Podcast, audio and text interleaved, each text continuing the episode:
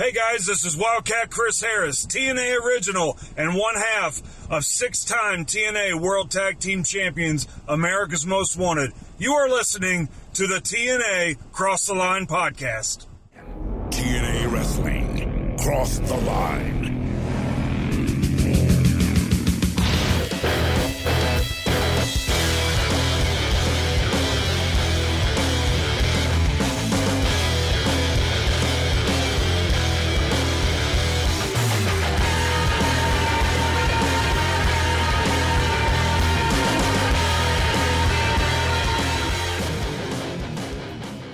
We're back with episode 203 of the TNA Across the Line podcast. I am Bob Colling Jr., and with me, as always, is Dallas Gridley.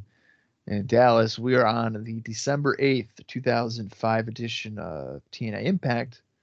And everybody might be wondering this isn't the normal day for Impact, the normal date. And you'd be correct, because you would be expecting this to be December 10th. And it's not because, ladies and gentlemen, or mostly probably just gentlemen, we are on Thursday, prime time Thursday, 10 o'clock. I don't really know if 10 o'clock is considered prime time anymore. I think that's towards the end of prime time, but we're in a better time slot than midnights on Saturdays or 11 o'clock on Saturdays, whatever the case is. I don't know but it's also the go home show before Turning Point, which is taking place this coming Sunday, just a few days, four days. So Dallas, are you excited for another primetime special or what? Oh yeah, man. I mean, this one's not two hours, so it's got that going for it. Um, I'm more. I'm kind of disappointed they didn't like hype up more stuff for it, um, especially after how I mean, I think the first one went pretty well, at least according to us. So I'm surprised that they didn't want to hype something up to get people excited. Besides, hey, it's on a different night and time next week um, for the go home show for Turning Point, especially. Um, but yeah, I'm excited about it. I mean, I think it's going to be hopefully another good episode of Impact um, as we head toward Turning Point um, as we talked about last week, though, I keep thinking as uh, I have the notes in front of me that we're going to be talking about from our last episode, but like we're hyping up some of these pay per view matches, maybe even some stuff that is leaning into what's happening after the pay per view. And we talked about it last week, but with the Dudley boys not at this taping, or sorry, Team 3D, um, I mean, are we just gonna have just America's Most Wanted talk shit for another week, and then they're just gonna be at the pay per view? I mean, I guess they kind of have to do that, right? Unless they sent in like a video from Japan. That's a really good point. I mean, that's like one of the bigger matches on the pay per view, and unfortunately, due to the miscommunication that we heard about, there's not really much we can do. I mean, I like cocky like AMW watching the funeral again because that, that's like funny, but the I the just the thought that there was bigger stuff planned and they had to scrap all of it because they were in Japan. I'm gonna feel like a complete idiot for what I'm about to say. Uh, I I haven't even realized that we haven't seen them in the impact zone for the last couple weeks. Was it all of them? I know it was this one. Were they not at the last taping either? What I'm saying, a couple weeks. We didn't see them last week. No, not last week. They're not we, going to be there in person this week. Nope. Well, we but, saw them. The we saw them what the first one because that's so. when they announced the match. The the challenge, yeah. But I think that kind of shows you that, or shows me that um, the build for AMW and Team 3D has been strong enough to a point where I don't need half of the competitors on TV. And that is probably a statement towards AMW for their ability to carry it while they're absent. Well, as we've mentioned, their heel run right now is like top notch. Um, I think it's really good character work and stuff like that. So we're seeing oh, yeah. we're seeing that get brought out and like the trash talking and all that stuff is like keeping it going. Yeah, I mean AMW You know, especially in the asylum years. You know, good a good babyface tag team, no doubt. hmm But this heel tag team. And I know like a lot of people say um it's like, it's easier to be a heel than a babyface because it's it's tough to get people to cheer for you. And they've and they accomplish that. But their ability to make you hate them hmm or just be assholes character wise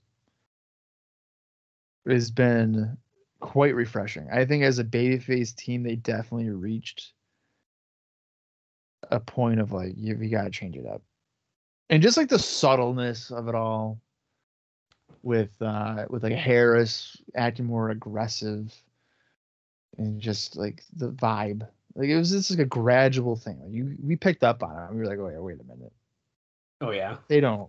The laughing and like Yeah, the You're- laughing and shit. It's like the mm. the way it turned. The, I mean, it was it was very well done. I yeah, it. it wasn't like an abrupt like, oh my god, that just happened. That's like, you know what, this is really making sense, and uh no kidding that they used the beer bottle or whatever. Right. So, Well, Yeah, we'll I see what happens. It's been, a, it's definitely been a bright spot so far lately. Yeah, oh, yeah, I totally agree with that. Um, there's plenty of other stuff, of course, that we're gonna talk about a lot during this show, um, leading into Turning Point. But I guess let's talk a little bit about what we saw last week, um, including some notes from Dave Meltzer, and then we'll talk about some other notes. And Bob, I do have some during the show today, so I'm sorry to let you down, but um, we, we'll we, we'll get through. And there's not not too much here, but let's run down the card, and then I have a few notes that I'll point out that Dave talks about about specific segments and stuff from the December 3rd, 2005 episode of Impact. Uh, so starting off, we saw Chris Sabin defeat Alex Shelley, Austin Aries, and Petey Williams in six minutes. Um, I'd say arguably the highlight of that was Alex Shelley coming out with the video camera. yeah, Student of the game, of course, he wants to tape his matches and learn, is what Mike Tenay told us, but we know what's going on. wink, wink, nudge, Wink, nudge. wink, wink. Um, Abyss defeated the debuting Kenny King in a minute and 37 seconds. So he didn't have a great debut, but that's okay. He just uh, he he took a how'd you how'd you describe it, Bob? It was uh he took a good beating. Yeah, Kenny King. His his debut may not have been an impressive win, but it was an impressive way Impressive. to take a beat. Yes, it was. And then Sabu and him brawled outside of the impact zone, and Abyss chokeslammed him on guardrails. It's pretty cool. And then Well, ma- you're saying one. You're saying one guard railing. It was like okay, five. sorry, you're right. He knocked over an entire stack of them, and Right. it was a whole thing. That's double whammy, dude. That hurts even more. hmm And then in the main event, we saw the Diamonds in the Rough. David Young, Elix Skipper, and Simon Diamond defeat Raven in the Clockwork Orange House of Fun match, its debut on Spike TV, in 5 minutes, 40 seconds. And Bob, looking at these match times, this might be one of the least in ring action impacts we have seen. You're kidding. Even when their current catchphrase is less talking and more wrestling. I don't know, dude. I mean, what? Why? What's what's the match times? We have six minutes, 540, 137. And it went about 42 minutes. Wait a minute. So it was six minutes, five minutes, and one. I mean, if you're rounding down, yeah. Even if you round up. So not if, even if you want to be nice and you want to round up, right? so Uh, let's say seven, six, two. So it's fifteen minutes. that's not a lot. No. I don't know if What it felt. It didn't feel that bad watching it, but it is No. weird to look at it. You know what I mean? Like looking at the time. Uh, Fifteen minutes. We got. We got the Yeah, Jarrett segment. We had the Yeah. Jim, James Mitchell talking after Abyss's match. We saw AMW backstage, Four Live Kru backstage. We're going to talk about all most of this stuff here in a second, but um, so there was so, the Rhino video. We had we did have a lot of Yeah. video packages though. We saw We. DVD ones. We saw Turning Point like twice. Yeah. Um, yeah, very interesting. Yeah, and like when Jackie Gayda came out and stuff, that was kind of extended.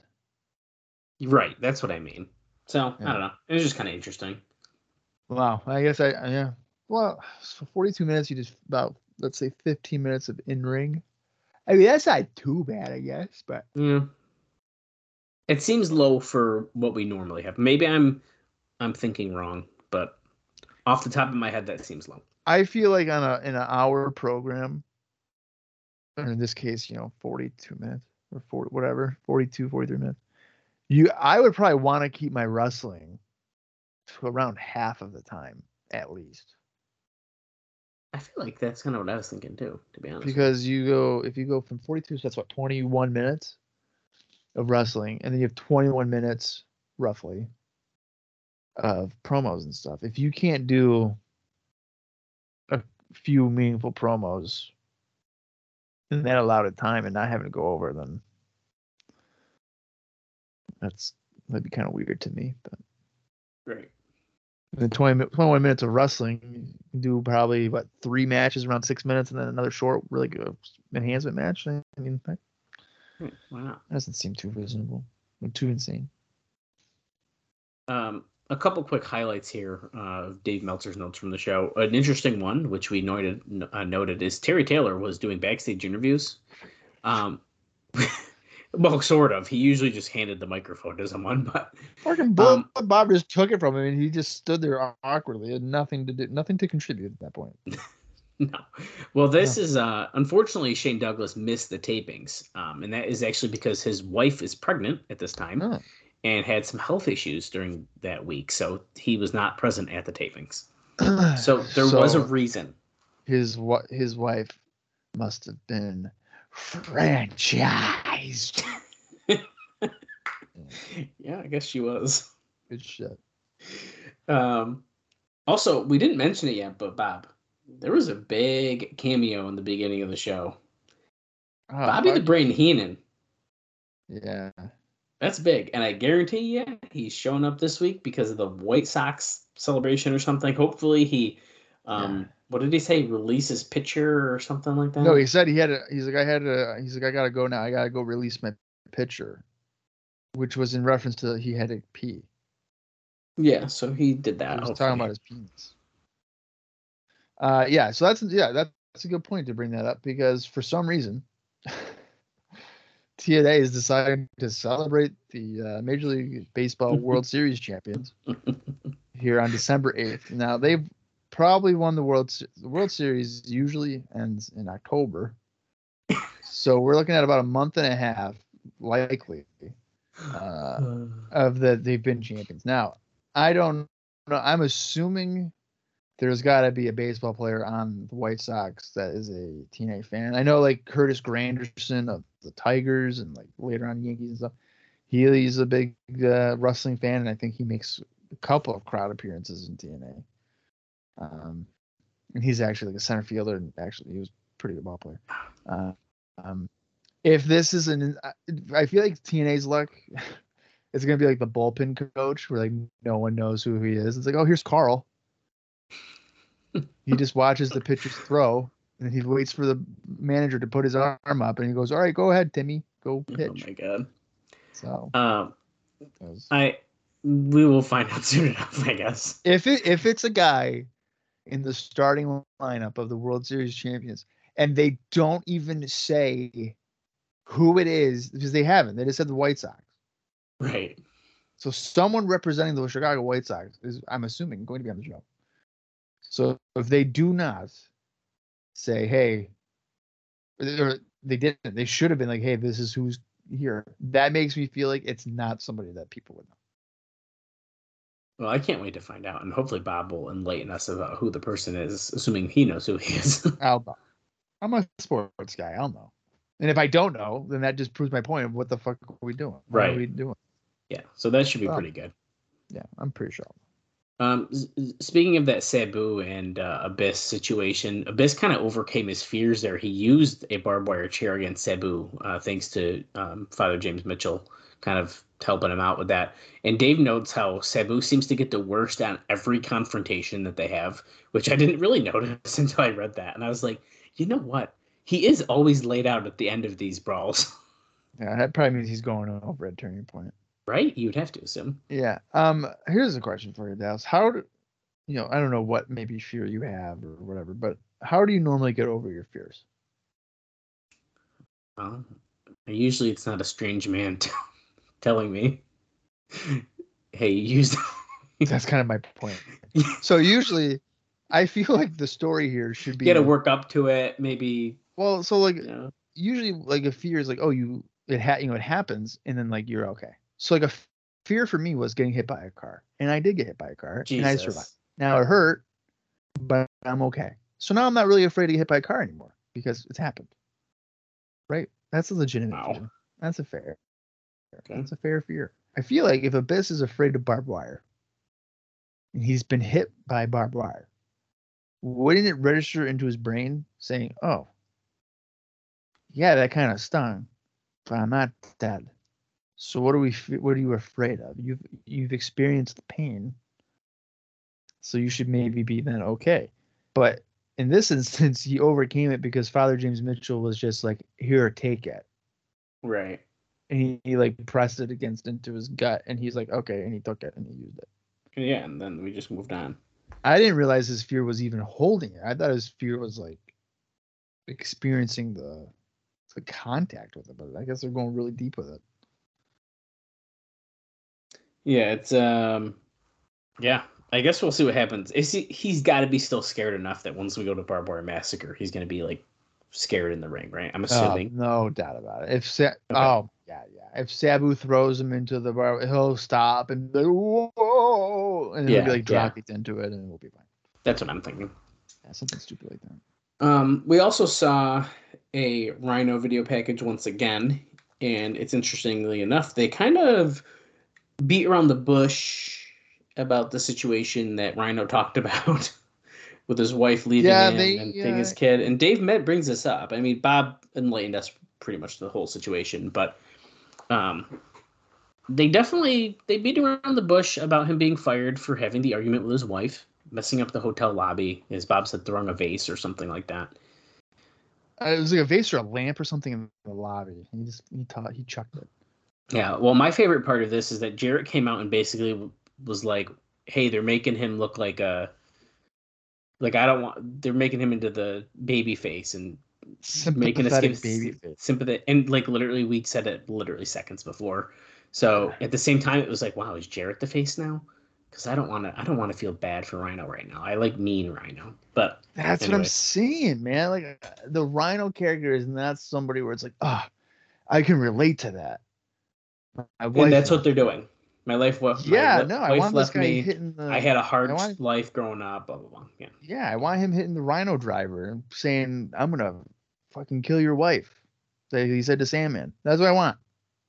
Yeah. well, Give me the Rhino, not not right you now. guys don't know what's been going on. I've uh, my wife left me, my kids. I love my family.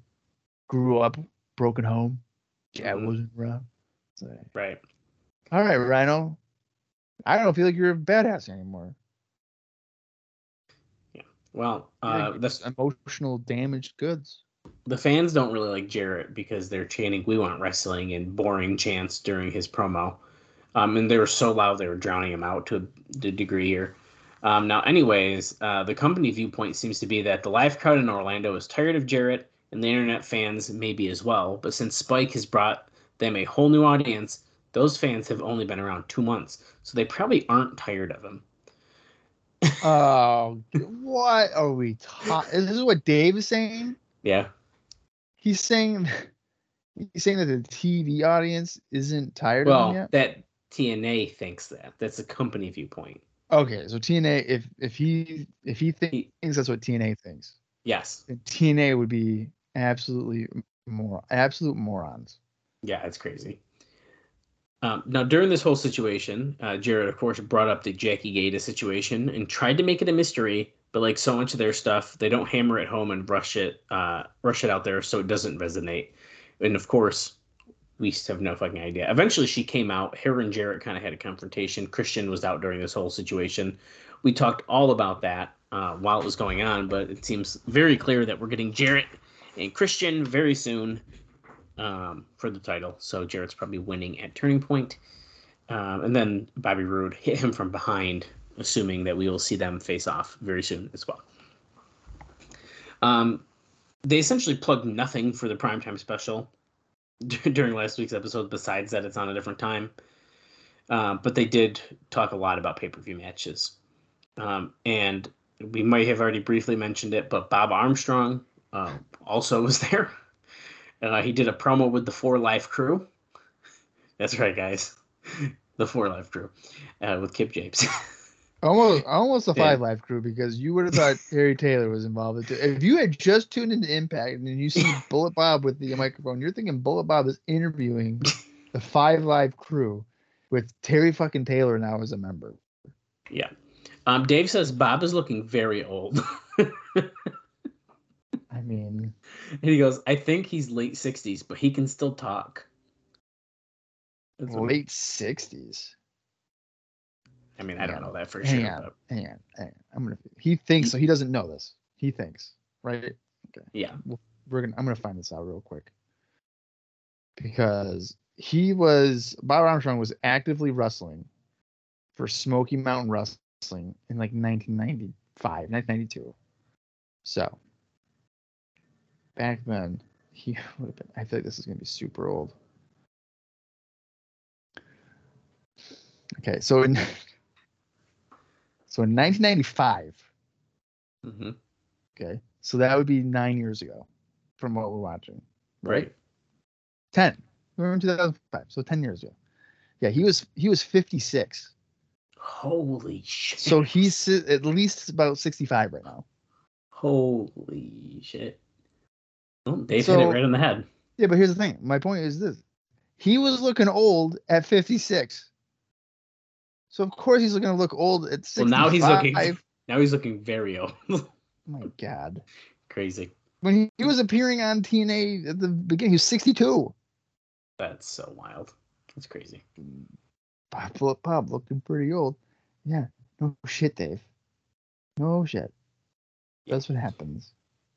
Uh, Um, the main event, of course, we saw the di- with Diamonds in the Rough destroy Raven. Uh, and of course, Zbyszko's trying to get him to sign that release, and all that situation is still Yeah. going on. Raven will not sign. And then to close out Impact, finally, we saw Samoa Joe beating the absolute shit out of AJ Styles backstage. i don't respect your code I don't respect your code. That's Yeah. such a that I'm telling you that is something they're pulling from our Ring of Honor. That's the first time he spoke, was it not? Yeah, I think so. Yeah. Because AJ was talking like on the big screen, Samoa Joe just like looked at it, Mm-hmm. and and then from the TV, like the big screen, AJ's like, "Don't you turn your back on me! Don't turn around when I'm talking to you. You know I'm talking to you Crazy. backstage." Yeah. Um, okay, Bob, I have a couple other notes for you here before we get going on Impact. Um, let's start off with Bound for Glory, uh, the pay per view from October 23rd, 2005. It ended up doing approximately 35,000 buys, give or take a few thousand, at least based on numbers as of this point. The bad news on that number, besides the fact that they promoted the show as their Super Bowl for months, is the number was roughly the same as they were doing for the first few pay per views after they got on FSN. Uh, the company's profile is much higher on Spike, and they have four times as many TV viewers per week, but that hasn't translated into a lot of new buys. The uh, November 13th Genesis show maybe way down from that. Says I don't have a number, but it's along the lines of what they were doing in the summer without TV, so that's probably around 15,000 to 20,000. Uh, Dave goes on to say, I knew it would be down because you weren't going to get uh, much in the way of impulse buys, and most pay per view buys fit into that category. To pay $30 to see wrestling the day that Guerrero died, plus weeks, uh, was a quick turnaround, and the lineup wasn't the strongest. Yeah, okay, I can see that. So, fair points. I feel Uh, like I feel like they've really made turning uh yeah turning point a uh like a strong show I do too. I really do. to like combat the Genesis low buy rate that they probably hmm Yep, I totally agree. Um, I have a Dixie Carter interview note uh, here. Mhm. Dixie Carter, she did an internet interview saying there uh, there are a bunch of big announcements coming, and, te- and teased and teased a major surprise at the December 11th pay per view Turning Point. Uh, the TNA website also listed something coming on the show that would change the face of wrestling. Now, I have a rumor for you. This is not confirmed at press time, but there is a good chance that the big news would be none other than the return of Sting, possibly for a longer term commitment. Oh my fucking Christ lady. I don't I don't get I don't understand. Okay. I think Sting might be the most confusing one of the most confusing wrestlers when it comes to relationship with TNA because you were s- it was like Bound for Glory would have been a per, he would have been a perfect like surprise uh, replacement here for Big Kev, you know, your friends. Yeah, yep. And uh but you were like saying he's or they want him even for like the Spike debut or whatever. Oh yeah, And the Spike debut thing. Yeah, Yeah, and, and Sting was like, I am not working for I'm not doing that it part of my life is over. I went to the asylum where we would get six thousand weekly pay per view buys, and now that you're on national TV, no, absolutely not. Mhm. And now he's potentially going to do it again, again, yeah, and I'm wondering if he sees this influx of like WWE guys, mm, and by that I mean like Rhino and Team 3D and Christian Cage. Um, if they are, it's like oh, okay, so maybe they're gonna invest in it could be. you know, Yep. so this is gonna be the real deal. But now here's my next my next point. Okay, so we've been doing what like 0.7, 0.8? right? yeah, roughly. Yep, yep. So if Sting were to do that, you know, they're like, hey, Sting's gonna be on this episode of Impact, whatever. And it's promoted. If that rating is like less than a uh, I don't even know, a less than a 1.2 or something. If it's less than a one, I'll I'll just keep it. I'll keep it even lower. If it's less than a one, when you bring Sting in, if he wants to come in, what that tells me is that the audience that you have is likely the audience that you're just going to get. Yeah, I think that's fair to say. Because if, I mean, I I could see maybe some people not knowing who Sting is, but I mean, WCW had just been closed for what four years. He's an he's a known es- established thing. He's got a, the unique look, whatever.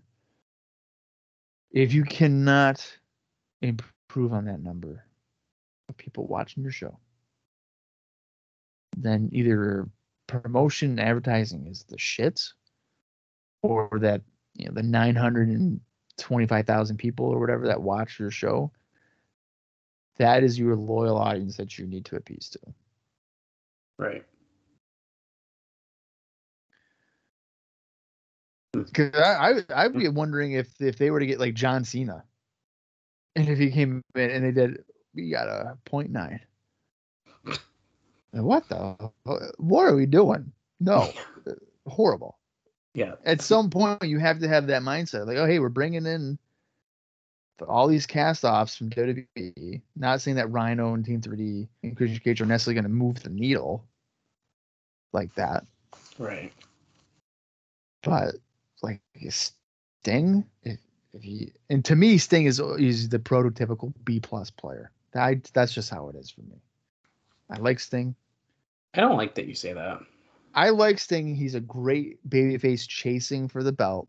But as soon as he gets the belt, you got to start all over again. And once it's recycled like that, it gets old pretty freaking quick. It's so messed up, dude, that you say that. But it's true. Him and Hogan, right? He wins that Starcade, and yeah, it's all fucked up, whatever.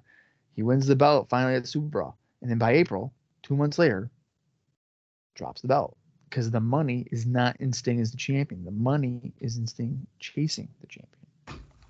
Sting's That's the where the money- man. It's showtime. Yeah, I mean, I like I I enjoy Sting, but he, he is definitely to me he would not be a guy that's like, hey, let's carry this company.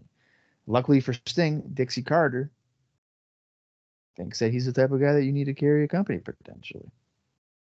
Well, we'll find out in due time, hopefully. Yeah, and I'm it- how it sure goes. I'm sure that if if Dixie Carter's like, hey Steve, um, how about five how about five hundred thousand dollars a year? And guess what? Steven, you only have to work five days a year. Leave the Can't say no to lockdown. Leave the lockdown in April. Slammiversary in June. Bound for Glory. He starts to leave the lockdown. Bound for Glory in October, where where you're probably gonna win the belt. Just saying it. Then maybe like one other show where you gotta drop the belt, and then the fucking turning point. the Right. turning point. Yeah. That's five times you have to wrestle. You might have to appear and like talk a couple times. That's it. So let's just say twelve. We'll, we'll go twelve appearances, one time a month. You're either talking or you're fighting, and that's it. Five hundred grand. I would be like, I would have been if I was Stephen Borden, I'd be like, you know what? I would have done it for three hundred. So you're a son.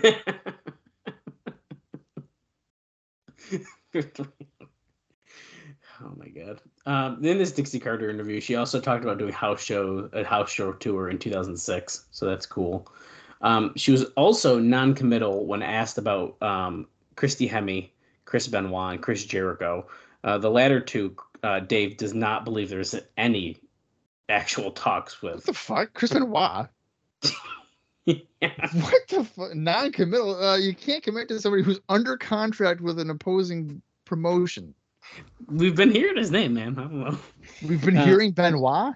We heard it like twice, and I don't know why. Is he like in the midst of like his contract's about to be up or something? I have no fucking idea. I know we've heard Jericho, but he's not even he's not attached to them. Well, and this is the first time that we've heard Christy Hemme, I believe, and I will Yeah. just say they will not be the last. We will talk Oh. about her in coming weeks.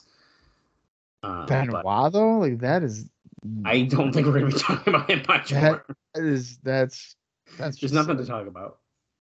Yeah. Yeah, pretty interesting. Um, okay, I, I, got can't two. I can't I can't commit to fucking Benoit. Okay. Yeah, I got two more for you. Um, Frank Dickerson, we talked about last week. He was removed as the CEO, right? He was at first replaced as CEO and didn't leave on his own decision. Um, and there may have been second guessing on this. Um, the wrestlers were all introduced to a new CEO and told Dickerson was no longer working in the company. Um, well, he was being brought back to work on other Panda Energy business. So he's not fully gone, but uh, but by the end of the week, Dickerson was back, and the idea is that he's around temporarily to ease the transition. It appears there is pressure to get the company profitable, or at least breaking even, in a hurry. And with those pay per view numbers, it's not happening. Dickerson hadn't watched uh, watched wrestling since uh, 40 years ago or so here in Georgia. Oh, Ray Ray Gunkel feuding with Freddie Blassie in Georgia. Uh, but anyways, he became a huge fan, and um, he's the one who was very high on Scott D'Amore. Okay. So you're telling me that their main way oh, this has to be what it is. Their main way of producing money is just pay-per-view buys? Yeah, which I think that here in hindsight we can kind of defunct this because Jarrett said as soon as they got on Spike they were profitable. Yeah, because Meltzer's under the assumption that they were even paying Spike for the spot, which is not true. Right. So we know we know now that this is not accurate, but he thought it was just almost strictly pay per view buys. Yes. Yeah, there's no way that just with pay-per-view buys that they there's no way. No way. Um, my final note for you, Bob, is a Christian interview, and it's a little bit longer, which is why I'm reading it to you now uh, versus during the show. Um, and then we'll talk about a few smaller things during today's show, but nothing, nothing crazy. Uh, so Christian did an interview saying that even if TNA wasn't an option, he still would have left WWE when his contract expired. He said having an offer from TNA just made the decision easier. He said that he's not bitter at all about his time in WWE and accomplishment or accomplished a lot of personal dreams in eight years, but he knew it was time to move on. He said he left over being frustrated with how he's being used. He said most of his eight years were great, but at the end he was frustrated. He said his body needed a break from the schedule, and his shoulder was hurting, and he was shooting it with uh, cortisone to keep it going. Uh, he said he's made a lot of money and saved it, which allowed him to make the decision. He said he thought fans wanted to see him at a higher level and rea- uh, reacted to him like a bigger star. And he said he wouldn't speculate why it never translated into a higher spot on the card. Uh, he said that the TNA locker room is more upbeat. He said he's not interested in working any indie dates. Uh, he's apparently turned down some big money offers at this point.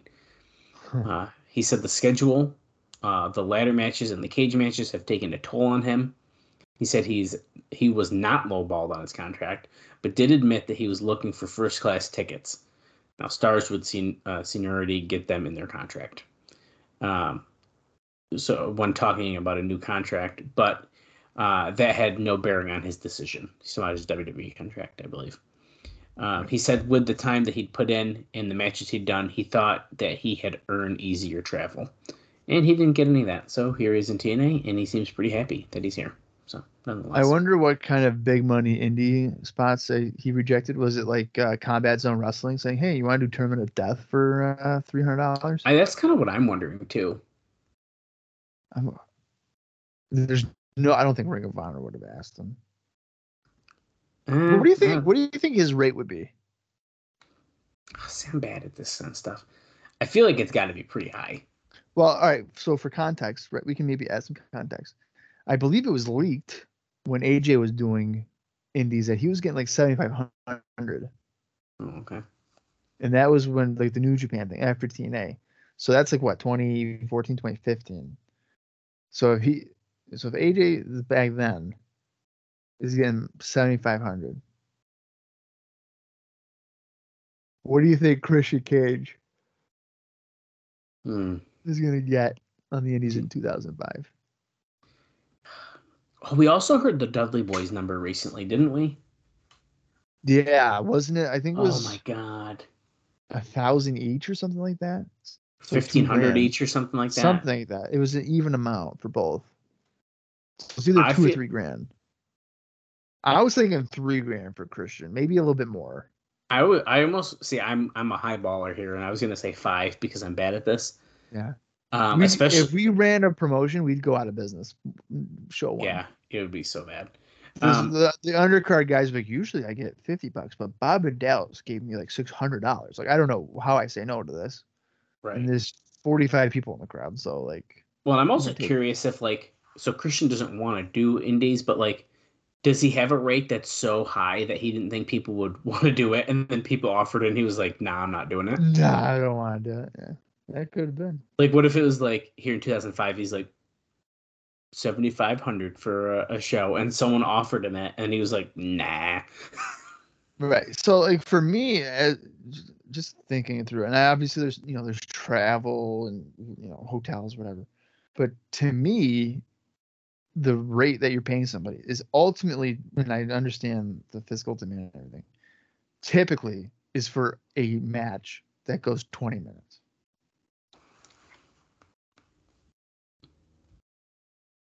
So If if you're lucky. if you're lucky, right? It's sometimes it's significantly less than that. Right. So like how much are you paying somebody for the physical work of like 10 to 20 minutes? Heck, because most times you're probably paying for their travel, you're paying for their stay at the hotel or whatever. You incorporate all of that. How much are you really paying for the, the match? Enough. Yeah, I guess so. I mean, I don't know. I don't know how people do it.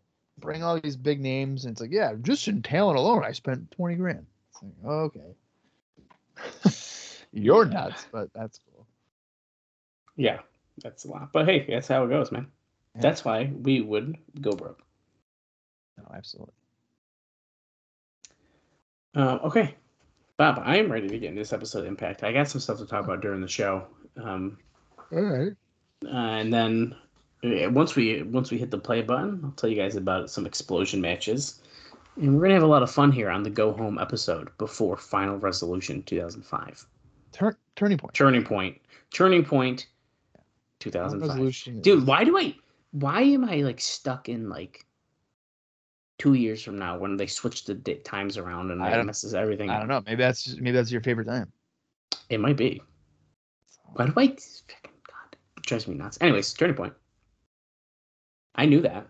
We just talked about it again for the last 40 minutes, but Uh, all right. It's time for the December 8th, 2005 edition of Impact. It it is the Thursday night prime time edition, the go home show before Turning Point 2005. The approximate runtime for us is 43 minutes and 29 seconds. If you want to watch along with us, head over to Impact Plus, or you can find it in your own personal collection.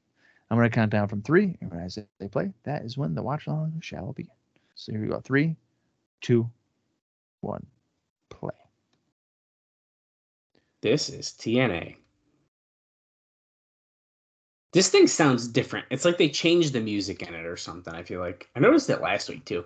We're going right into the intro, uh, which is good because I can tell you about Explosion that aired on December 16th, 2005. And yes, that is after the pay per view. Uh, Matt Bentley defeated Roger Strong. Tracy was ringside for him. And then Rhino defeated A1 with Scott D'Amore ringside as well. Rhinos on explosion. He sure was. Wow. We're prime time tonight, Bob. Look at that weird Spike TV logo in the corner. I do not like it. What is that? Whoa, whoa, whoa, whoa, whoa, whoa. Christian's debut against Bobby Roode. We just heard Uh,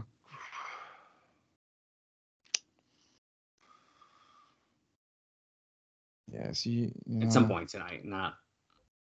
Let's see what our opening contest is. America's Most. Wanted. Looks like. Six man tag. Oh.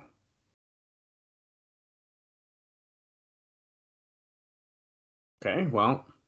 Oh, they're carrying a table. I was wondering why they were walking so slow. I was wondering that too. They look like James Storm looked like he was hurt. Oh, it's the Yeah. reserve for 3D. America's most unwanted. That's a funny sign. And of course, their Oh. partner. We're kicking Impact off with Jarrett and AMW. Yeah, that, that's a whole bunch of uh, TVs turning the channel. If we're saving Christian for the main, it's shit smart. That's absolutely what they're doing.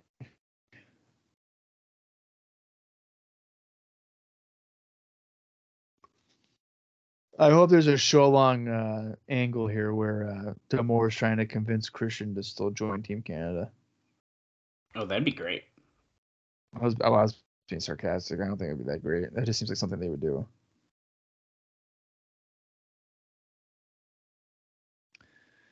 All right, so I'm gonna say that they're gonna fight uh, Lance Hoyt and the Naturals. It's a ah shit. Here come the naturals. Here the Naturals. I'm down. Now all we need is the. Now this is the first time naturals, as it says, not the Not even naturals. the Naturals, just Naturals. Uh, we haven't seen. It's Chase Stevens who had the neck injury on TV. Right. He has been on. Ex- well, that's not true. We saw him at the pay per view, I suppose. But we didn't see him. It was on the pre show. That's right. So we have not With seen Lance him Hoyt and it's their partner. Whoa! Oh, that's not Lance Hoyt. Jeff Hardy. Jeffrey. Hmm. Really, Hardy and the Naturals versus AMW and Jeff Jarrett. Interesting. So Jeff Jarrett's gonna just beat Jeff Hardy again. What is he doing? Oh, Oh my yeah, God. Jeff Jarrett beat him up on the ground like that. Look at that. Jeff Hardy was crawling around, and Jarrett went right after him. Wow.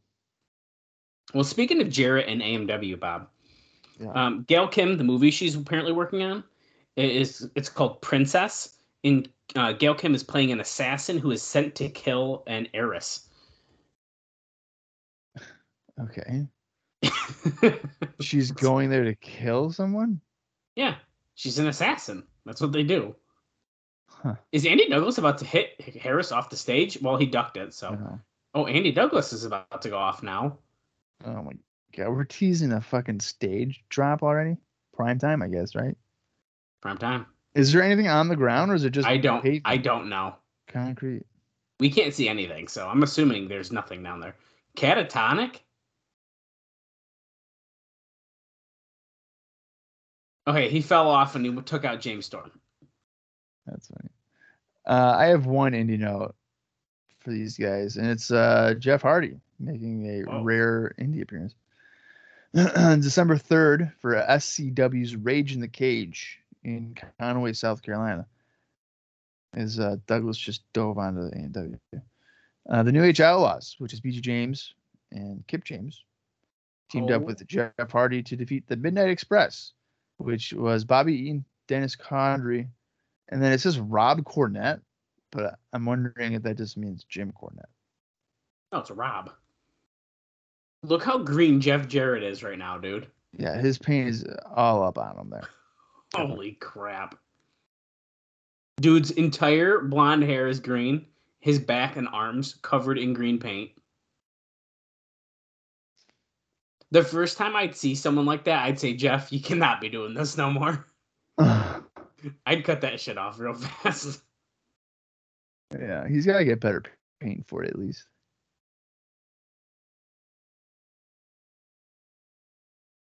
Oh, okay. I don't know if I realized that, dude.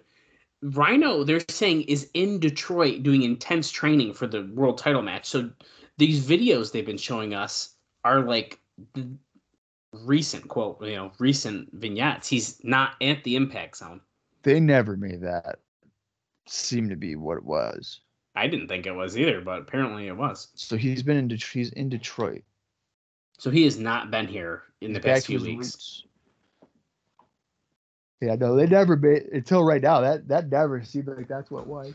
That seems a lot more interesting to me now. It's not just random Rhino vignettes. Well, here's a th- but here's my thing. Um, these vignettes of the, I don't. He was just like staring off into the water. Well, yeah, Where was the training? that's his intense training. Self reflection. Here comes Hardy. Boom. Oh, J- James Storm has a beer bottle. Chase Stevens ducks it. Andy Douglas. Ooh, he tried to take it out of his hand. I think he got him to drop it. Stevens drops him down. And Jeff Hardy on the top. Swanton on James Storm. There's no way. Absolutely no way. Could Ah, there we go. imagine- Harris just pulled his leg out. Could you imagine if the if Hardy and the Naturals won? Oh my god. Here we go. Natural disaster. But Jarrett with a low blow. No, Douglas blocked it. Oh. No way. What? Jarrett's gonna get hit with way. the natural disaster. Look at the No arms. Look at the arms. Yeah, oh, he ain't oh, okay. Yeah, super kick by James Storm. Was that a hit with the handcuffs into the stroke? I think so. One, two, three. That's it. Jarrett pins Chase Stevens. Jeff Jarrett looking like Oscar the Grouch right now. I was thinking Shrek, but yeah, Oscar's a good one.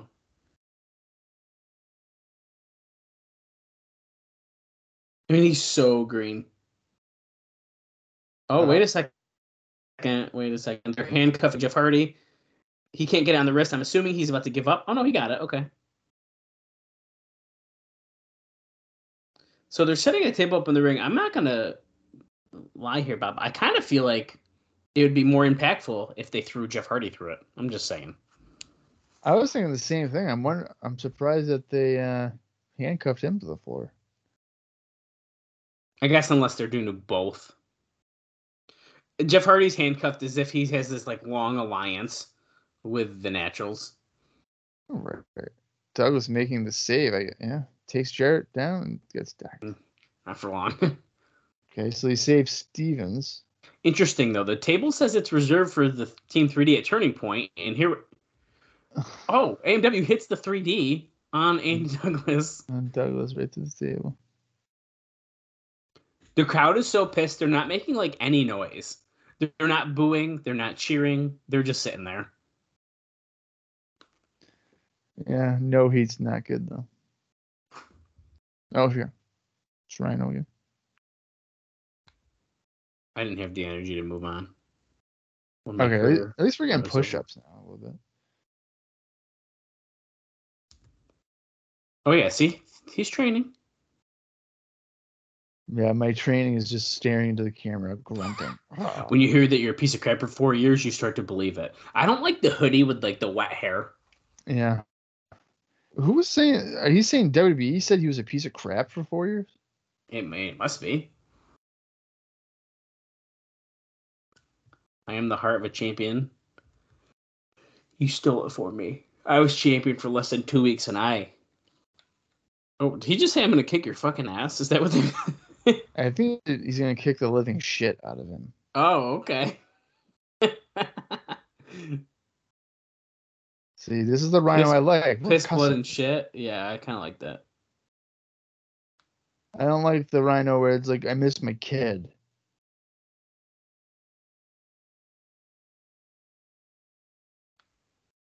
Oh, Raven Oh backstage my being God. restrained.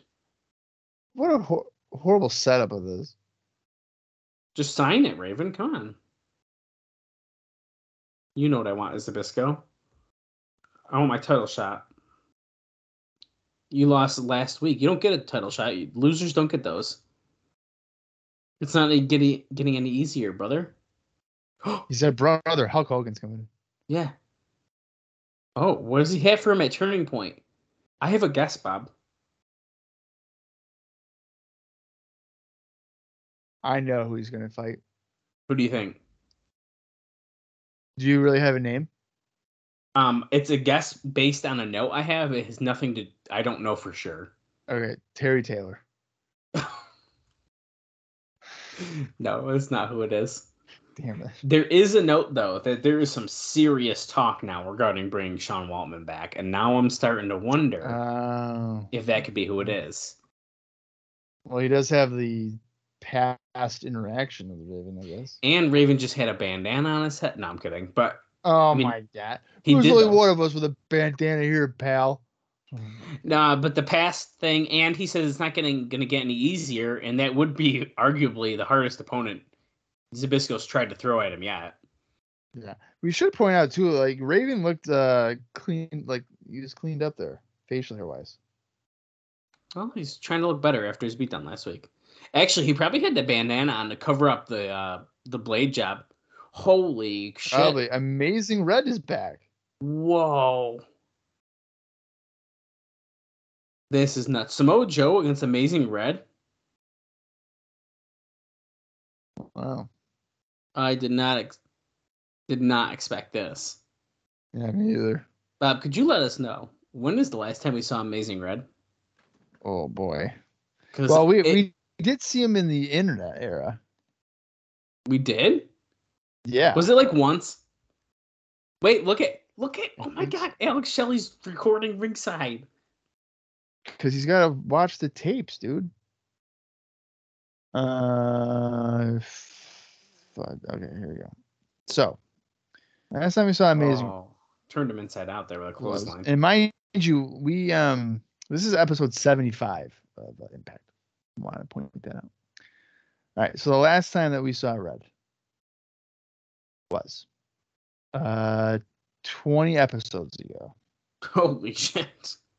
July 8th, he lost to Petey Williams. Wow. And then we saw him at Slammiversary in a six pack match with Shark Boy, Delirious, Skipper Drill Clark, and Zach Allen. Wow. But before then, the last time we saw him was Impact 27. And that was on December 3rd, 2004. High knee to Red by Samoa Joe. He's about to give him a little face wash here in the corner. So if basically if you incorporate it being uh, true national TV exposure, it's been a year. Oh, look at that. Look at that. Shelley was recording a little too close and just screwed Samoa Joe up. He didn't get to finish the move, and now Red rolls up Samoa Joe. Of the original cameraman. Oh, nice kick. Step up hurricanrana on Joe shooting uh, Red Star Press. Kicks out too though, because it's Mojo. Oh, snap power slam.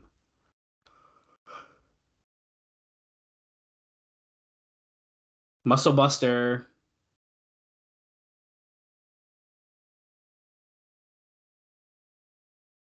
He knocked his bandana off. He hit it so hard, dude. And the coquina clutch gets locked in. I just thought about you know that uh uh, well you know this that show I think you should leave thing. Oh yeah, I love it. Doesn't it sound like this would be a bit where like they have a guy like Mojo on here and then the Tim guy is managing somebody and then he freaks out and he's like, It's just a kid. and it ends up with the bandana goes off and it is a kid. yeah, I could totally see it. The Morphoplex move of the night, the Muscle Buster. I still I feel like I would just finish it with the muscle buster. I don't think we need the ch- choke. No, probably not. Oh, who's this AJ? Pierzynski. Okay, that's a starting catcher. Oh, The only guy on the baseball field that has to wear a mask, so nobody knows what he looks like. Fantastic. Perfect. well, we're getting a turning turning point uh, package here. So, uh, Dixie Carter did another interview on AudioWrestling.com. I don't know if it's the same one as we already heard or not, but I am I am shocked by all these interviews that Dixie is doing right now because I didn't realize that she was doing all this stuff when she was. Right. Um, well, she answered the question when asked about the uh, TNA following in WWE's footsteps. Uh, she said she uh, commended WWE for their efforts, but indicated TNA was not going to follow suit. She said TNA wrestlers are not about having a muscular look, and they feel they've done a good job in keeping a clean locker room. She said there was a drug problem in the past with Raven, but that has since been resolved. With Raven, she singles out fucking Raven. I know. it's That's it's we fucked up. did have a hiccup with Raven, but we're good. All right, so Tenay is in the ring. He has uh, Sanjay Dutt, Chris Sabin, and the X Division champion AJ Styles with him. And I'm assuming is he? I don't know what we're doing here. AJ has something in his other hand. Oh, Major League Oh, is this for the fucking World Series thing? Yeah.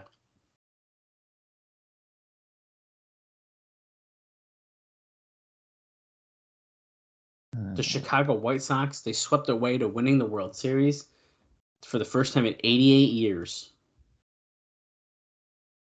Oh, what is in AJ's hand? Chicago native. Is, are they about to just give AJ Pierzynski like a replica belt like WWE does with all the champions? Yeah. Oh boy. A coach, a professional wrestler who is a coach for the White Sox. You know who that is, Bob? Because I do. And Okay, so Bobby the Brain Heenan, Dale Dale Torborg, Torborg. you gotta be Kiss joking. Demon, baby. Kiss gotta be- here. You're joking. You gotta be fucking kidding me.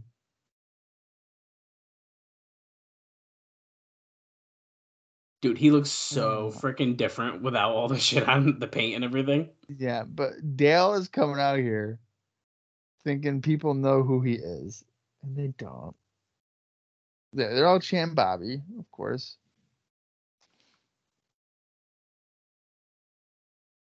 Uh, now, just so you know, um, on ESPN 2's Cold Pizza show, uh, how do you say his name? Pierzynski? Yeah, Uh, and Tor and Torborg here, Dale Torborg, were on um, the show the day that this special aired. Oh, okay. So, and uh, Sports Illustrated uh, in this coming weekend's issue. So, and there's a story in USA Today that mentions something we may hear momentarily. But so there's been a lot of promotion that goes along with this whole White Sox thing.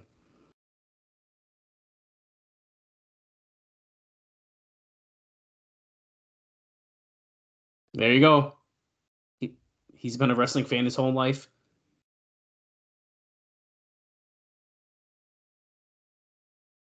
Oh my goodness.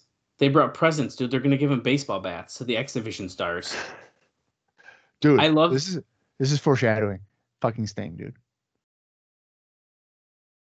Fucking Sting. Oh, the phenomenal AJ Pierzynski. Now, I want to point something out I just thought of, Bob. Yeah. Um, AJ Styles just got his ass fucking beat at the end of the last episode of Impact. Yeah, And here he is, chilling with the White Sox. he's fine. You expect him to be uh, injured for five days? No, you know what I think it is? Is I think it's a continuity error that they didn't realize when they taped this segment before they taped the other one. Well, how how do you know that? I don't. It's my guess. Yeah, no, he got he got beat up backstage, recovered, No. and now he wants to hang out with AJ Pierzynski. Bobby Heenan gave a jersey to Sanjay Dutt, and the other two got baseball bats. No. and they're about to hand a uh, something to them, but the diamonds in the rough are coming out. Simon has a problem. Wow, he's even wearing a suit. He's not wearing his normal like robe. Simon has. Thanks, Bob. Whoa, whoa, whoa, whoa. You know, God bless uh, Simon Diamond, Pat Kenney. He was uh, involved with Dawn Marie for quite a bit. okay. God bless him. God bless. God bless. Dude, can we just point out Yo, AJ what uh, hat? Are you looking at what I think you're looking at? What do you think I'm looking at right now? Is it about Marty Jannetty? Yeah, dude, his fucking foot. I saw that. fuck? I saw it before we recorded, and I was gonna um, send it to you during the show and get your live reaction. But it sounds like you found it. His foot is the size of an infant. Send it in our group chat with Austin. Just share- the Facebook post. Get the link from the Facebook post and share it. Well, I'm on Twitter. Okay, share it. Share the link from Twitter though. I'm just gonna screenshot it and send it.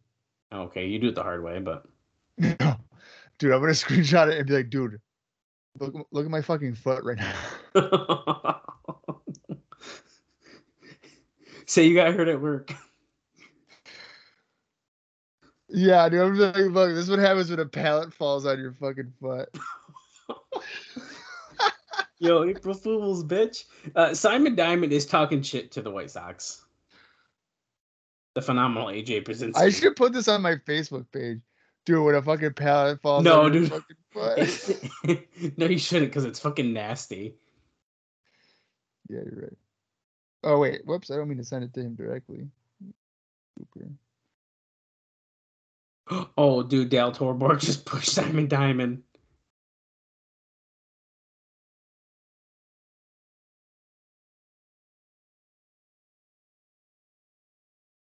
They're talking about baseball stuff I don't understand, so I can't. Really Yeah, speak to it. designated hitter. Okay, so Simon Diamond just said, I don't hit 256, I make home runs. Now, that doesn't make any sense because home runs don't apply to batting averages. And also, if you're hitting 256 in Major League Baseball, you're doing pretty fucking good. You're probably already- He had to have seen it. okay, there's a huge bro breakdown impact.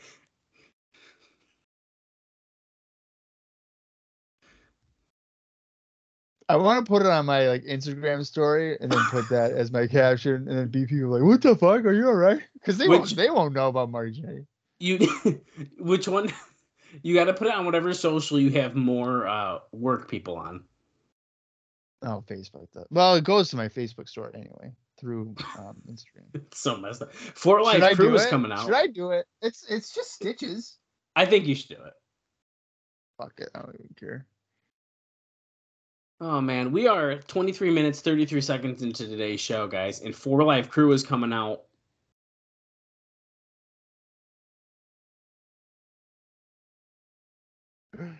Uh,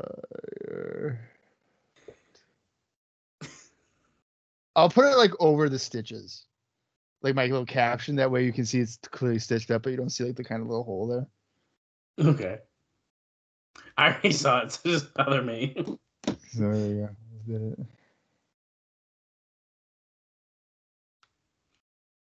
Uh, BG's doing his, not the one, not the two, not the three, but the one, the Four Live Kru, and then here comes Kip James.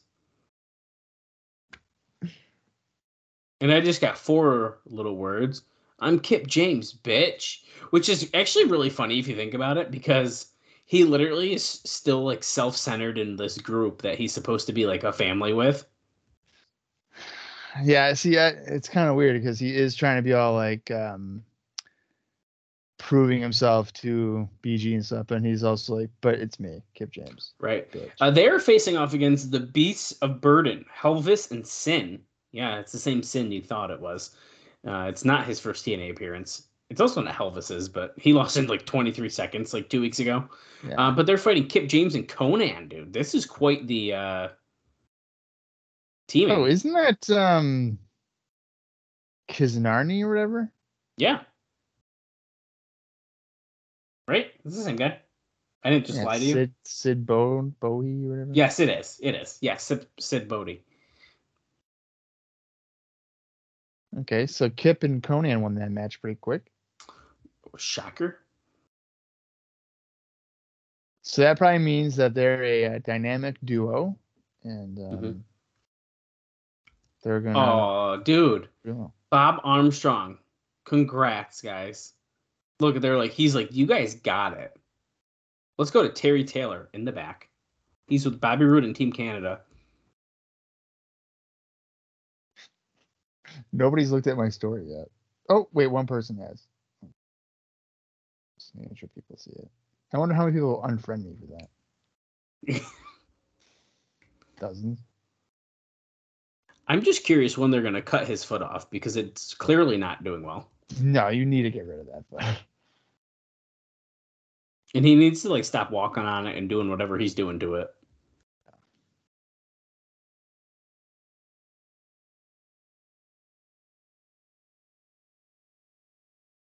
Christian did not only turn his back on D'Amore, on him, but on the whole country of Canada. look at you hear that piped in fake booing Dude, sound? that was weird. crap, That was horrible.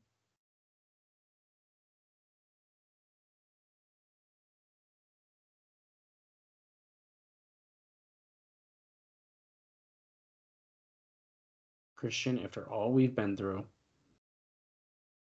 I've finally seen the person that you really are.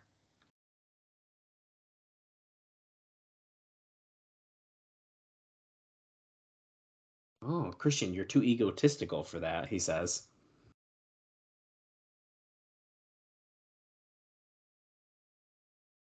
We may have even called each other brother. But, but that ended at Genesis when you dropped me on my head. His new his family, Team Canada AMW with the fake booze. That's pretty bad. He's gonna feel the full force of it. You gotta get this done, Bobby. Okay, we're going. We're back. Sabu and um, Abyss uh, highlight video here. Uh, Bob, let me give you my final note here. While no decision is official, the current betting line is that Spike will be moving Impact to Thursdays within six months. So, I'm assuming this uh, stuff is doing pretty well here. Um, the plan at this point is that the next season of The Ultimate Fighter will be a Thursday night primetime show as opposed to 11 p.m. on Mondays, and wrestling works well in conjunction. So, most likely by the time the Ortiz Shamrock season starts, Impact will be moved before or after. It said the Spike execs believe the Monday at midnight replay is a bad time as well, even though a consistent 0.5 that late on a workday for cable network is a very good number. They believe that between Raw, football all weekend, and Monday, and UFC, that by the time Impact comes on, the core audience is tired and uh, burned out, and the last thing they want to see is more wrestling or sports. So that's why we're thinking about moving it to Thursday. Yeah, I don't think I've ever thought that, but okay. I've never been watching the NFL on a Sunday and then be like, oh, I don't know if I can watch another game. Oh no, Sunday night football. No, I Another one? I can't do that. I can't spend nine hours of watching commercial free football. Are you nuts? Of course I can. How do they do commercial free football when they have to stop every 30 seconds? NFL Red Zone. Yeah, but what do they do? So every time a game gets within the red zone, which is the 20 yard line to the end zone, they cut into that game. And then literally when the, that game, like let's say they, they do a play and like, oh, yeah, we're going to commercial. And they're like, okay, now we go to Arizona and then just go to Arizona. Oh, so they switch. Yeah, all, all the games. So at one o'clock, oh. there's Oh. like, you know, eight games or whatever. So they'll just jump in to a random game. And if another game Oh. is in the red zone, they're like, okay, that's great over there in uh, LA. Let's go to Cincinnati where they're at the 15 yard line. And they just go. Oh, that sounds intense. It's better than watching the full game. I I'd rather bet. just I'd rather just watch all the games when it's getting good. No, that's kind of cool. Yeah. Um, Christian Cage is looking like a star coming out here. He's got a wicked cool jacket. He's got his long pants on. He takes them off, and he has boring blue tights underneath. I was just thinking that. The jacket and the entrance gear is sick, hmm and then he's got blue tights on.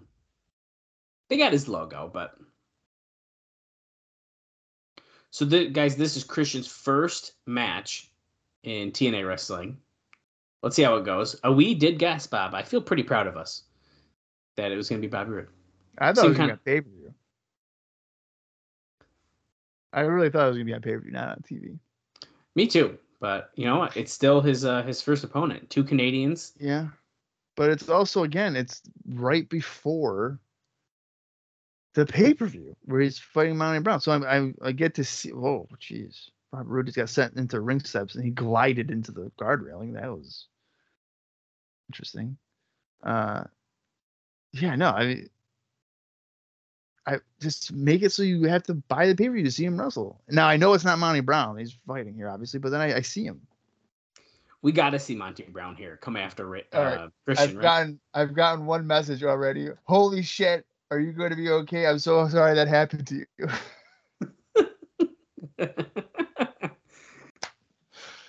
oh man. You're fucked. Christian with a back elbow to buy. Roode. it's not even somebody I work with. I went to high school with her. Oh my god. That's that might be worse.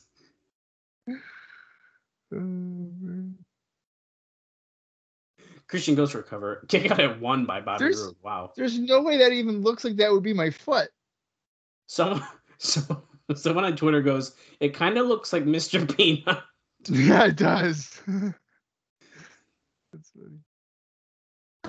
Wait, Dutt, Sabin, and Dale Torborg returning to the ring at You are kidding. me. turning against um Diamonds in the Rough with Dale AJ. Torborg?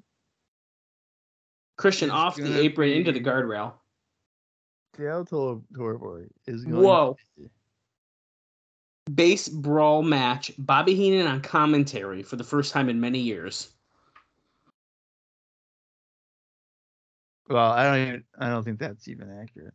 Front suplex there by Christian Cage, because little fun factor, and I don't know how people know this, but Bobby Heenan did in fact do commentary for an IWA Mid South show in either 2003 or 2004. I can't remember which one, but he did. Wow. So, oh, did I get another message here on Instagram though? No, somebody going live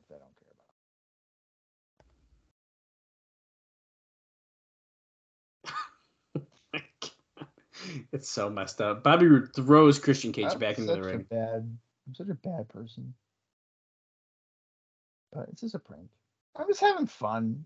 Should I tell her that it, I'm just kidding? It's not really my. I mean, you probably should be like, it, uh, it was, it was- I would, or you know what? I would just wait and then post a follow up tomorrow and be like, it's not my foot. I was hacked. Wait, that's a really good one. I was hacked. It wasn't my foot. oh my god! I should be like, I was hacked. If you got a uh, GoFundMe link, that's not me. I've got my account back. And then I wait 12 hours and be like, all of that was a joke. no, nobody got. Bob is doing the ultimate April Fool's joke in November. That's what gonna do. When I wake up tomorrow morning, I'll be like, I don't know what happened, but that's not my foot.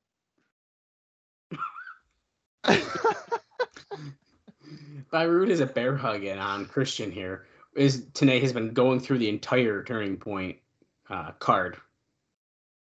That's our next episode, Bob, coming out in uh, just a few days.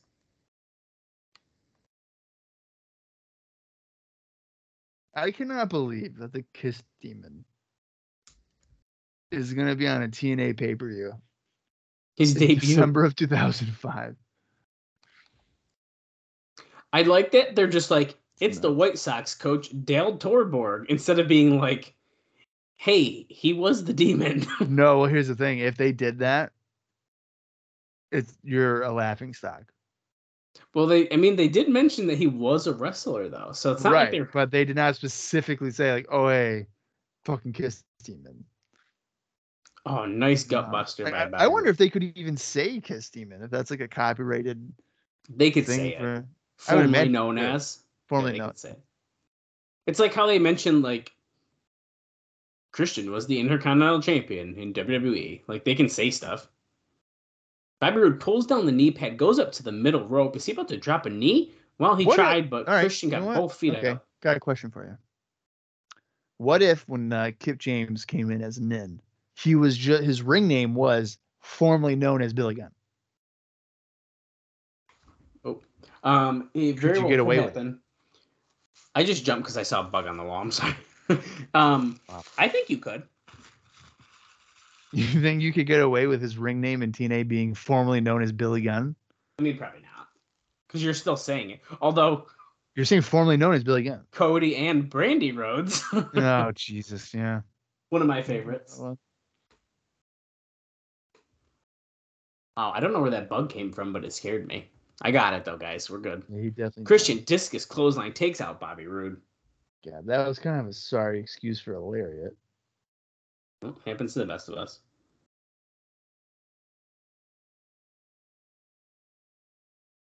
Oh my god, he just punted him. Yeah, he did. Oh, hockey stick to the back of Christian. Northern Light suplex. What? Uh, dude, Slick Johnson just said get down, and Demoro is standing on the ground. He wasn't that was the apron. weird. Oh, going for the Canadian bomb, Yeah, dude, nobody knew like- what the fucking he's talking about. Why is he counting? What is he doing? He, uh, the referee fucked up the time. The Oh, referee okay. fucked up that spot. Yeah, because he just got slingshotted and Yeah, oh, He fucked it up. Northern Larry. Yeah, or nope. D'Amore mistimed it something, but that was a fucked up spot. Unprettier. Okay. Countered. Back suplex countered also. Reverse DDT by Christian.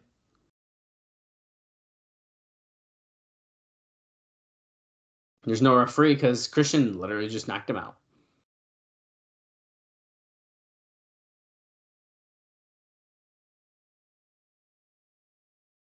The more stuff on the know- ropes.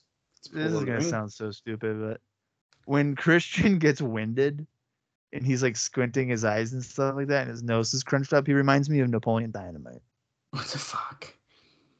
Uh, we got Monty Brown in the ring beating down on Christian Cage.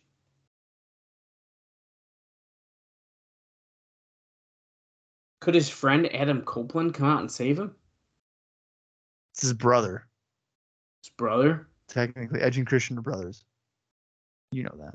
going for the pounce? He ducks Oh. pounces Scott D'Amore. Yikes. Tosses Monty Brown out, but Bobby Roode is back in the ring with the hockey stick. He goes to hit it, drop toe hold.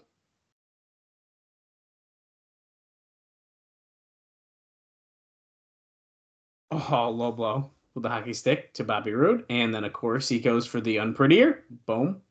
Oh, you got him good on that. Grabs the referee. Dude, the crowd was super hot for we that. have over four minutes left in the show, so something's happening.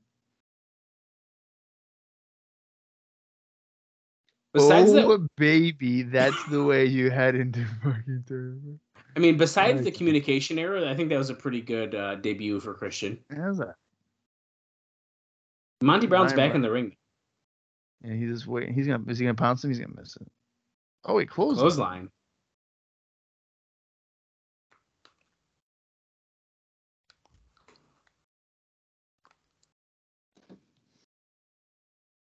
Here we go.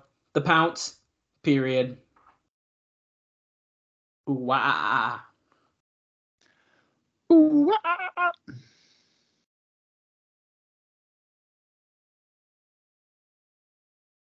Oh, Abyss and Father James Mitchell are walking in the dark toward the impact zone. For for what? I don't know. Okay, we're in the ring. God, what? Are, Sabu! you have the tenacity of a cockroach.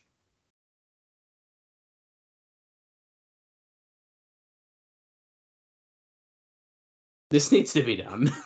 dude, I can't believe they're doing this on the Go Home show. It's what? Just a fucking brawl again? The oh wait. See, the only way to Abyss to get rid of his fear is to face it head on. That's why Abyss will face you in the first ever barbed wire match in TNA history. I think you should do your eyebrows like that. Yeah, okay.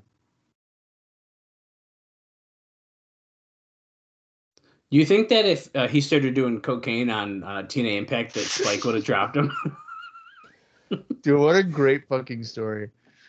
Hey, we got two uh, two TV deals with CW, but we're gonna have Father James Mitchell go out there do some cocaine. And by the way, lost Dude, it was deal. like- NXT's got it now. All right, see you later.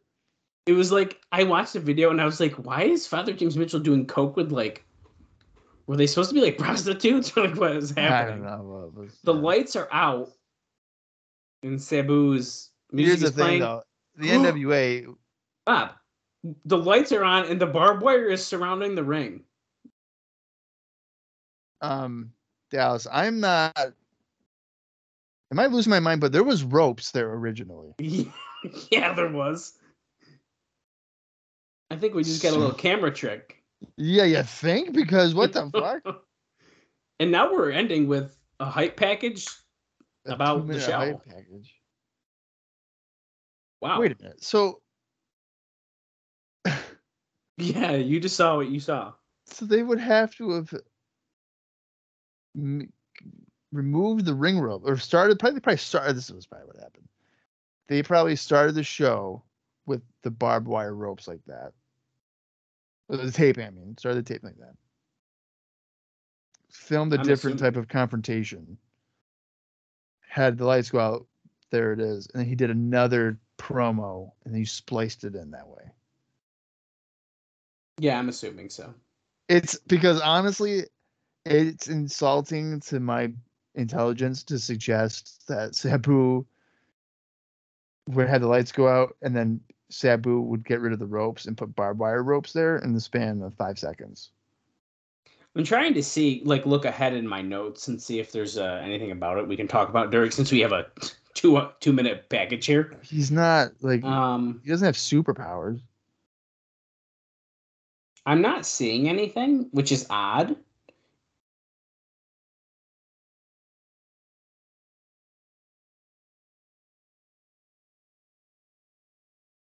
Yeah, I don't know why there's no note right here about this. Um,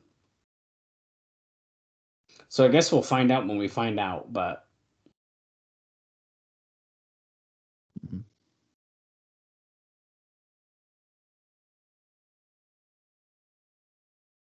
Needless to say, um, during those closing moments here, as we go off the air, Bob, what did you think about our go home episode before Turning Point 2005? I feel like you were about to say Bound for Glory. Uh, I thought this. I thought it was a good show. I, Yeah. I can't. The booking with like Christian Cage wrestling right before his uh, pay per view match. I'm not. I don't like that. I I would just have the debut in ring debut on pay per view. What is Yeah, the you could- difference? You're trying to make money, right? It's a profitable thing. People will probably pay to see Christian Cage's uh, in ring debut for the company. But if I see it three days before, or in a lot of cases, the day before the pay per view, I kind of get that fix of like, oh hey, I I see, I saw Rhino, I saw Christian Cage. Yeah, I mean, I sort of feel like I wish they got through this Monty Brown feud, and then they kind of continued the Team Canada one for Christian a little bit. I feel like we are kind of rushing the whole situation. Like, let's get it all just done. I feel like because what they're doing, see, what, their problem is that there's they're, they're chasing the rating, and what you don't realize that if you pace yourself, you draw interest, you draw Mhm. more people watching your show.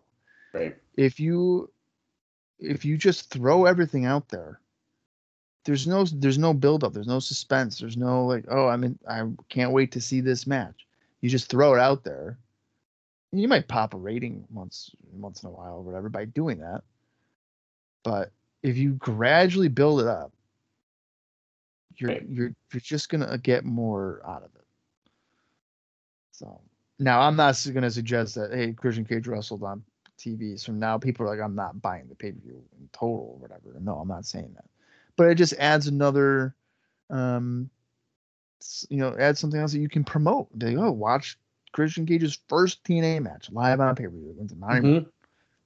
that's another selling point. Yeah, you got barbed wire. You get Jarrett Rhino three. You got a tables match. You got AJ Joe.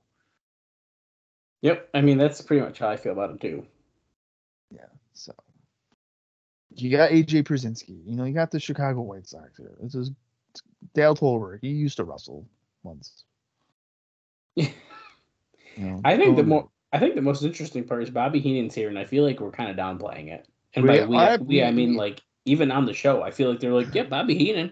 yeah, It's no, like uh, that feels like a big deal to me, but yeah, no, we absolutely are. We are definitely not because of everything going on. Bobby Heenan being a commentator, and I love Bobby Heenan, but it's it's taking a backseat to everything else. I mean, we literally have, from what I'm gathering from this card right now, for what's being announced. Okay, we have a barbed wire match. We Mhm. have Raven taking on somebody else from his past that um, Zbyszko won't tell.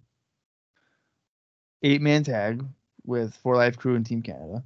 Mhm. The six man tag uh, base brawl match. Diamonds the Rough against Sabin Torborg and Sanjay Dutt. Uh, Monty Brown and Christian Cage. Non title tables match, AMW and Team 3D. Styles Joe for the X title and Jarrett Rhino 3. I don't I don't honestly I don't know. what a fucking card. Yeah, I don't know. This is I- I mean, crazy. probably right, I'll probably put Bob Bobby Heenan coming in over the eight man tag, the Four Live Kru and uh, Team Canada. In terms of like, hey, this is even like a casual fan thing because casual fans, you're they're tuning in to see what AJ, especially sports fans, they're gonna tune in to see what AJ Pierzynski's doing. yeah.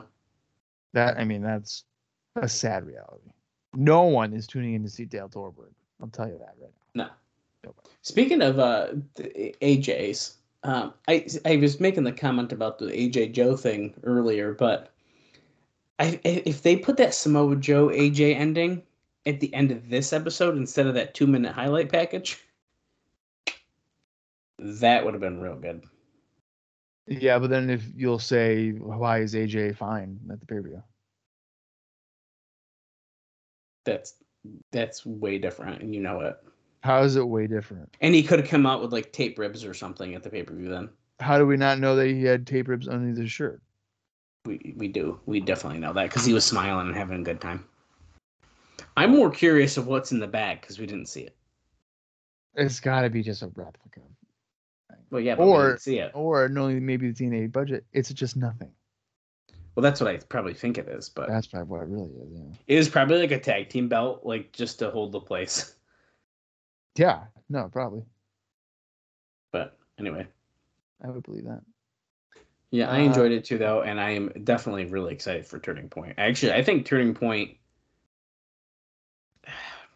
Dare I say, I think it's uh, one of the strongest top to bottom shows of the year so far. Uh, it's certainly wrapping up a lot of the Mhm. main feuds that we've had the last three months, two or three months. It's a good way to end the year for sure. Yeah, I think that we're getting Jarrett Rhino wrapped up, and the fact that the, this tag match is the table's non-title match, that tells me that that's not over. That also screams to me that Team 3D is going to win, but they don't Yes. want them to have the belt yet, which is Right. kind of fascinating. Yeah, because I'm telling you, it's about the chase. It's oh, baby. When it comes to the baby face, See, but I wish that. See, but okay, if you but my pop that champagne too early, you can't. I know. You gotta you gotta drag that sucker out. Now you don't want to wait too long. But AMW just regained it the week, the day before fucking Bound for Glory. Yeah, I mean, I'm not. Yeah, that's that's not. the So they probably want to give them the belts for a little bit. If you can drag it out for an additional month or two, go go ahead and do that. I think my only issue with it is I wish that there was a reason it was non-title instead of it just being non-title. Like I wish it was like James Storm beat Devon in a singles match, and because of that they lost their title shot, and then they still like you know I don't you know what I mean? Like I wish there was like a reason besides just like we're just fighting in a tables match. No, I It get should. I feel like it should have started as a tag team title match. We're doing a tables match, and then it was like, oh well, the champs pinned them, so unfortunately, you can have the tables match still, but you're not getting your title shot. right. No, I get that. That makes sense. Yeah, Yeah, I'm excited. An way. explanation. Uh, all right. Well, that's our next show. Is uh, Turning Point, and uh, just like Dallas, I am very much looking forward to that. So as of right now, we have one, uh, two, three, four, five, six, seven, eight, eight matches announced. Uh, two title matches. No uh, uh, barbed wire, baseball players. Christian Cage. AJ and Joe. Can't go wrong with that. Oh, And um, I think it's I just got another message. Oh my fucking god, are you okay? wow. Uh, and the only thing I was going to mention to, to end us off here, Bob, is we only have like Which one I is? I think like three more impacts after Turning Point for the 2005. If I Oh, just shit, count, yeah, if I I just think counted correctly, so Yeah. Um, and there's a well, we'll we'll get to it. There's a, a special show that kind of happens, so we'll have Oh, to I know. we'll we'll have to chat about that a little bit. But we do only have a couple impacts left, so we are counting down. I'm sure we will do some kind of recap. I'm not sure how that is going to work exactly this year just yet, but we will uh, let you guys know when we figure that out. Yeah. Uh, all right. Join us for our next episode, which is Turning Point. So until then, for Dallas Gridley, I am Bob Colling Jr., and this has been the TNA Cross the Line podcast.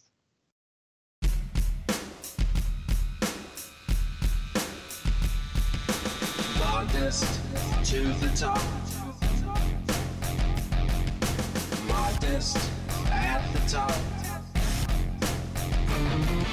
Straight to the top, but then keep heading up. Stars shine for why we should give a fuck about what is real and how real is still to feel the pain that sometimes deals in a way that survives the struggles we face in this life. There's a lot time can't erase. Showcase the skills you were given at birth. Live your life if for what it's worth. Show off the style you perfect in life. Show off the way to make it right. Make it to the top of Mount Probation. Roll it until you feel there's nothing more you to do or say. None of you better get in my way. Coming down. If you do, you'll be back on level ground. Modest to the top.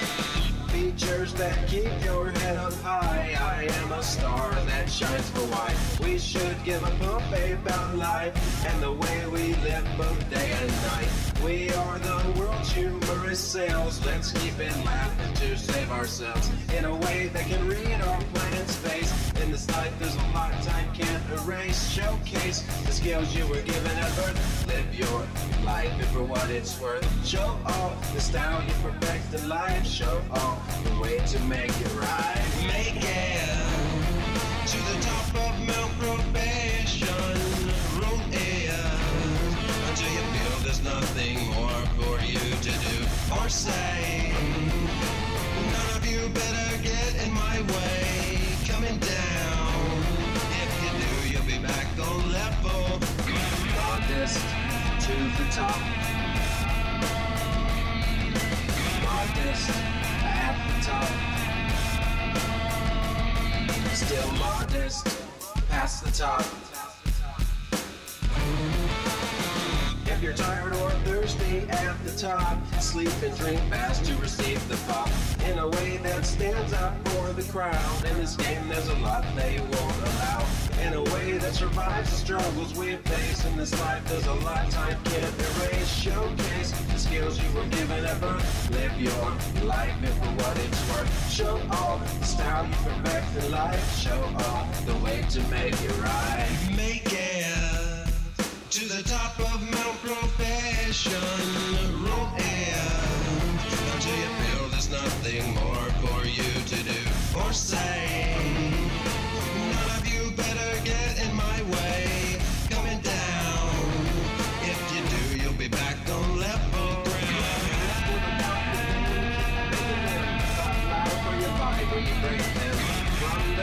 Chance of disrespect. I am a son with an all